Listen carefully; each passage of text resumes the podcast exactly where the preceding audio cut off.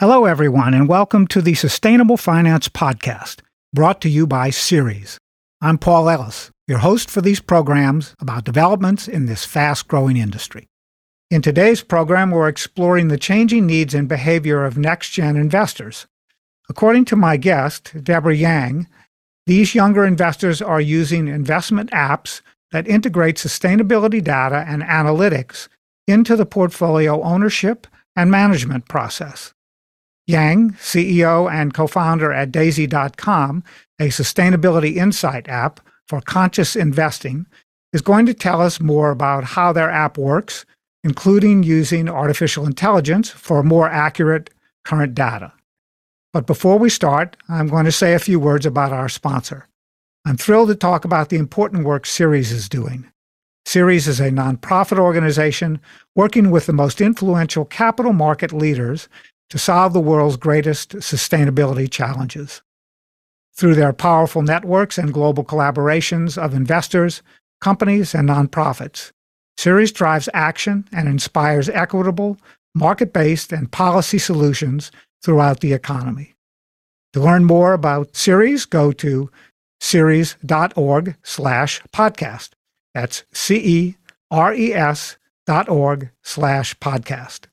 At Ceres, sustainability is the bottom line. Hello, Deborah, and welcome to the Sustainable Finance Podcast. Hi, Paul. Such a pleasure to be here today. I'm glad you could join us. You're in Paris, right? Paris, France?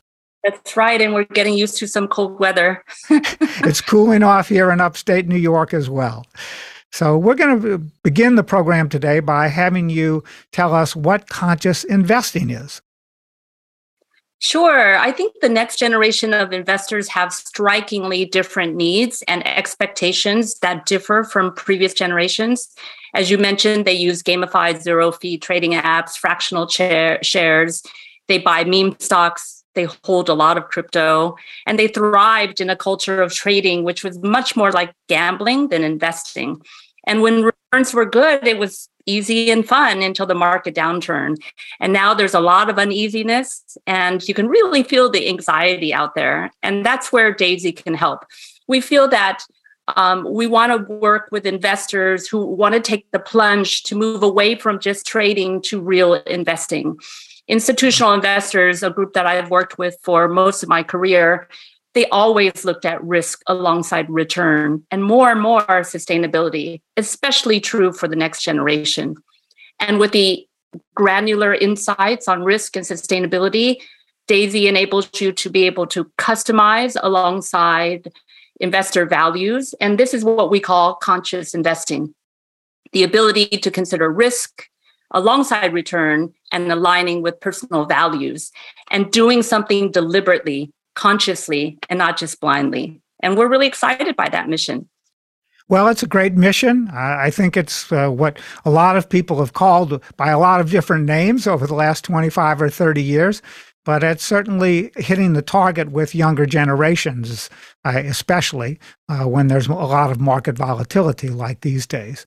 Now, as we both know, effective communication to this audience about the roles sustainability can play in investment strategies requires the integration of self-managed technology platforms. Tell us a little bit about how Daizy solves those issues. Well, I think building smart, efficient portfolios is one important thing, but next generation investors want more. They have been using self-managed tech platforms. And investors, as always, they want bragging rights on companies they hold, not just the best portfolio solution. That's part of human nature. And they want to communicate about the why. And I think that's really critical. They don't just want the black box and blindly trust that the solutions are the perfect solution for them. They really want to engage. They want transparency. They want an understanding about companies they hold and how it translates into their portfolios. They want to talk about the companies they believe in or don't believe in. And they really want to know how they're exposed to important topics like climate risk or how the bets are translating into the portfolio. And I think that's where Daizy can really help advisors as well as investors be able to access that kind of data insight to have the discussion investors want to know more today. I think they're doing investing by themselves, sometimes really well and sometimes not very well, and they need help and guidance. And the more they know, the more engagement, that could mean more money for everyone. I think service providers really need to build more credibility and trust among all investors, especially this community where you have a lot of distrust of traditional institutions. Now, in addition to your platform, what other practical guides exist out there for using sustainability tools while building a portfolio? As you said, this is a whole new generation of investors, and they're looking for guidance in as many ways as they can get it, while at the same time they are self-motivated and self-focused in terms of how they're doing it. I definitely think it's a community effort. It's not one solution will provide the answers for all. We work with a lot of platforms that provide $0 trading. We work with places where people are saving little bits of money so they finally can have dollars to invest. And so I think, building a community among complementary organizations is really important. And on the practical side, I think there are a lot of ETFs that you can use to potentially replace part of your core holdings because they offer diversification and they use ESG data in an automated way. Another idea is that you could use ETFs for exposure to tilt or provide a bet on a theme or align with impact goals. And then finally, as I mentioned in the beginning, the cat's out of the bag. People are investing on individual stocks, and there are more than 3,000 ETFs out there, more than the liquid stocks in the market. They really want to know how to pick one ETF versus another, or how do they even do stock selection? Stock selection, in terms of research, you can select the leaders in the sustainable categories, or you can find companies that are improving or worsening. And those are the two main ways of looking at potential outperformance in the sustainability space. Okay, now what narrative related to climate change and the clean energy transition does Daizy offer to investor clients for their consideration? Well, this is, of course, the major issue on everyone's mind, and how we're going to address it, and what is greenwashing, and what's true green investing. There's more and more information, it seems like, every day available to analyze this process. How are you doing that?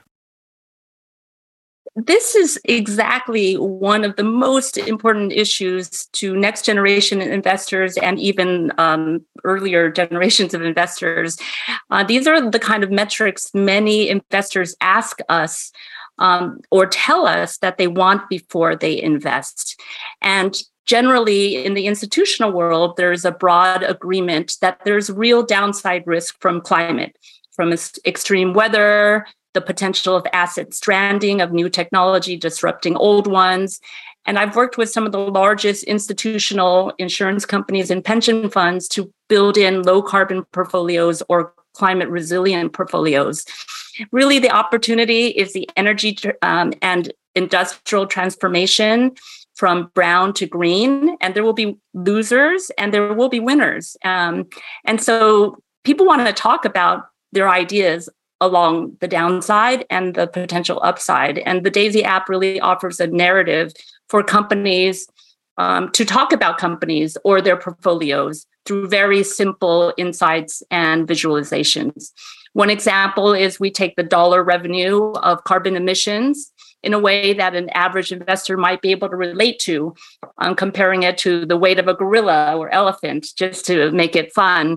Or we show that companies are, if every company was emitting carbon like Tesla, we would have 2.4 degree warming versus a Paris target of 1.5, but much better than the General Motors model, which is currently a catastrophic 4.3. And so these types of very tangible data points are the type of data that investors are telling us they want to know before they invest. And then it goes beyond climate. So diversity of leadership is another great example of what we can illustrate. The percentage of women in power. General Motors has 50% of women on their board and a female CEO, Mary Barra, whereas Tesla only has 25%. So depending on what's important to you or to the investor, you can decide how to use that data. Okay, now there's an awful lot of other sources for this kind of data. And from what we've talked about so far, it seems like on the Daizy platform that investors have the option to pick individual companies and their stocks or bonds. And then they also can invest in ETFs or portfolio strategies that are already constructed for a particular purpose and with a particular sustainability focus. Is that correct? Well, today we focused on the insights on the company level, the ETFs, and we have 200 cryptos. Over time, we want to be able to give automation tools to build portfolios as well. So that's on the pipeline. Investors are asking us to be able to, once we have shared all these insights, can you please build portfolios based on these insights? So that's the next step, and we're really excited about that. All right, good.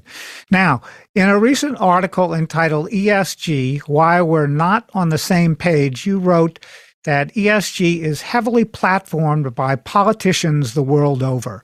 I'm not quite sure what you mean by that, so if you could explain that for us. We've had a movement that, as you helped remind me earlier today, got really started in terms of its name, or at least the moniker environmental, social, and governance came out of a report in 2004 that was prepared by Georg Kell for Kofi Annan and the United Nations, entitled Who Cares Wins. And we've been moving in the general direction of incorporating environmental, social, and governance metrics and data into portfolios ever since then, and it's become a very large market. How do you see politicians participating in this process?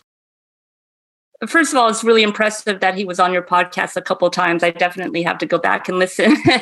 He's a great podcast guest, I tell you, and a very nice guy as well. Absolutely. I'd love to meet him. Sure. On the political side, I think ESG is not meant to be politicized. It has been caught up in the current culture wars and its meaning distorted. I think the whole concept is really striving to provide clear, accurate data to all investors. It's not left, it's not right, it's inclusive, and it's for everyone. It's really just factual data that can be applied for different purposes or objectives. And then in terms of ESG as jargon, as our blog highlighted, I think the term ESG has become confusing and counterintuitive and perhaps past its sell-by date.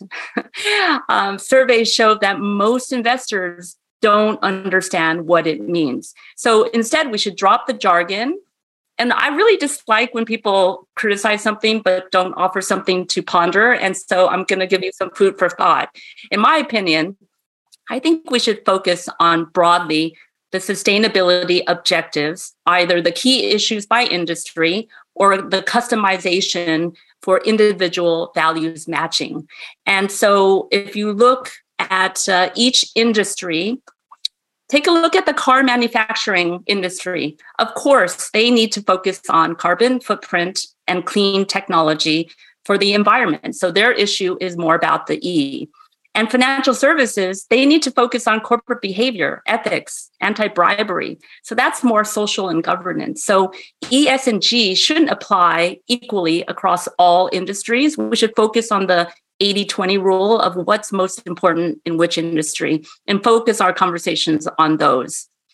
And finally, with all that data, you can now customize. If you really care about women in power, you can use that for your personal portfolio construction. So that's really, it's about data and how you use it. Now, how does Daizy screen its data sources? That's one of the other issues in the industry now is that For example, in the fixed income markets, bonds can be issued that have different use cases for different portions of the total funding that a bond is issued for. And some of that money might be going to a sustainability-focused purpose within the company's business, whereas other parts of that funding can be funding fossil fuel burning operations. So how does an advisor who's trying to get started on the right path of sustainable investing make those kinds of choices? And I guess it really comes down to where the data is being sourced from, right? Absolutely. I think that, first of all, it's very difficult to get your hand on very clean, consistent data. We're very lucky. I spent 18 years working as, most recently as the global head of ESG indexes for MSCI, one of the leaders in the industry. So we're very lucky at Daizy to have access to this information on the corporate level across the U.S. equity market. And of course, U.S. corporates issue bonds as well. So whether it's equities or bonds, the ratings are applied for all of those asset classes. We're trying to build more and more data around cryptocurrencies as well, because we know that this generation is actually using cryptocurrencies. So, and that's much harder to build on. But the next generation of investors actually sourcing this data today from YouTube and TikTok.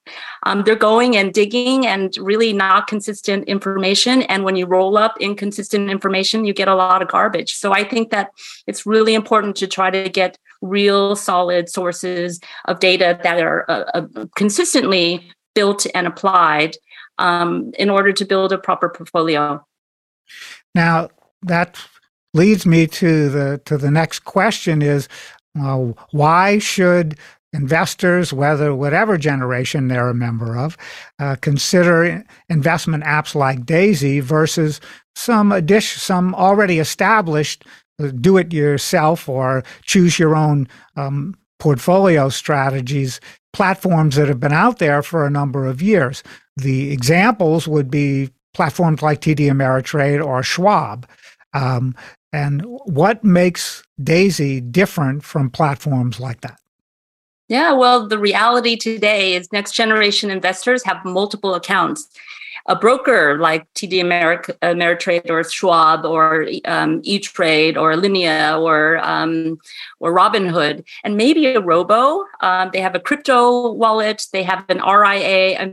They have an IRA or a 401k, and they have the same problem many people have. They don't really have a consolidated view. And at Daizy, you can actually upload your account from TD Ameritrade or Schwab or Robinhood, your 401k, and be able to upload your crypto wallet and be able to see a consolidated view of your portfolio from a risk sustainability point of view and even at the holdings level. So if anything, I think it's a community effort. We're complementary to all the other platforms out there, and we're very happy to either join, have our insights in the platforms. That's an example of Linia. It's a next generation investing app that actually uses our risk and sustainability insights on their apps. Or if they come to us, we can consolidate all their data on Daizy. So we really believe in working with all industry participants, because there's a huge amount of white space out there, and we just want to build the best tools for customization, understanding how to move into becoming a real investor. That's great. So you act as a place where investors can collaborate, if you will, across many platforms in the industry to consolidate their data, their information, their resources, and to help them make the decisions about what to own and when to buy and sell based on a lot of different platforms' information. Okay. That's right. And we have over 1 million insights already served. So I know advisors are concerned about talking about single stock positions, but really a lot of users are already looking at this, either at TikTok, YouTube, Daizy, or somewhere else. And I think it's important to try to have a narrative behind what it is they're doing and how to engage users. So I think that's really important. Yes, I agree with you. And of course, we now have, in the developed economies at least, we have many family situations where there are multiple generations involved in a communal investment process. And I think it's really important to have these kinds of tools available, especially for the younger generations, who can even teach some of the older generation members how to use them effectively. So, Deborah? I think there's great learning from the previous generation that's experienced a lot of downturns. And I think the newer generation can teach the previous generation a ton. I have a lot of friends who have been using Daizy for a long time, and they want to invite their children, who will eventually inherit a lot of money. And the parents want the children to learn how to invest properly. So I think there's a huge opportunity here. Great. All right. Well, Deborah, where online can Sustainable Finance Podcast followers learn more about Daizy.com, and how can they get in touch with you with questions about the topics that we've discussed in today's program? Great. I just want to make a quick final remark, which is I think there's a lot of anxious investors out there. There's a lot of bad news, and in ESG or sustainability, there's a lot of bad news, but importantly to stay positive, even during difficult, volatile times, because we think there's opportunities out there. I'm active on LinkedIn. Twitter is Deborah A. Yang, and other social media. We would love to hear from you, get your feedback on what we should build next. So please connect.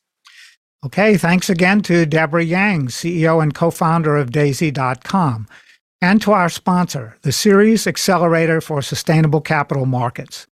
The Ceres Accelerator is a center of excellence within Ceres that aims to transform the practices and policies that govern capital markets to reduce the worst financial impacts of the climate crisis. For more information, go to ceres.org/accelerator. That's CERES.org/accelerator. And to our listeners, join us again next week for another episode. I'm Paul Ellis, and this is the Sustainable Finance Podcast.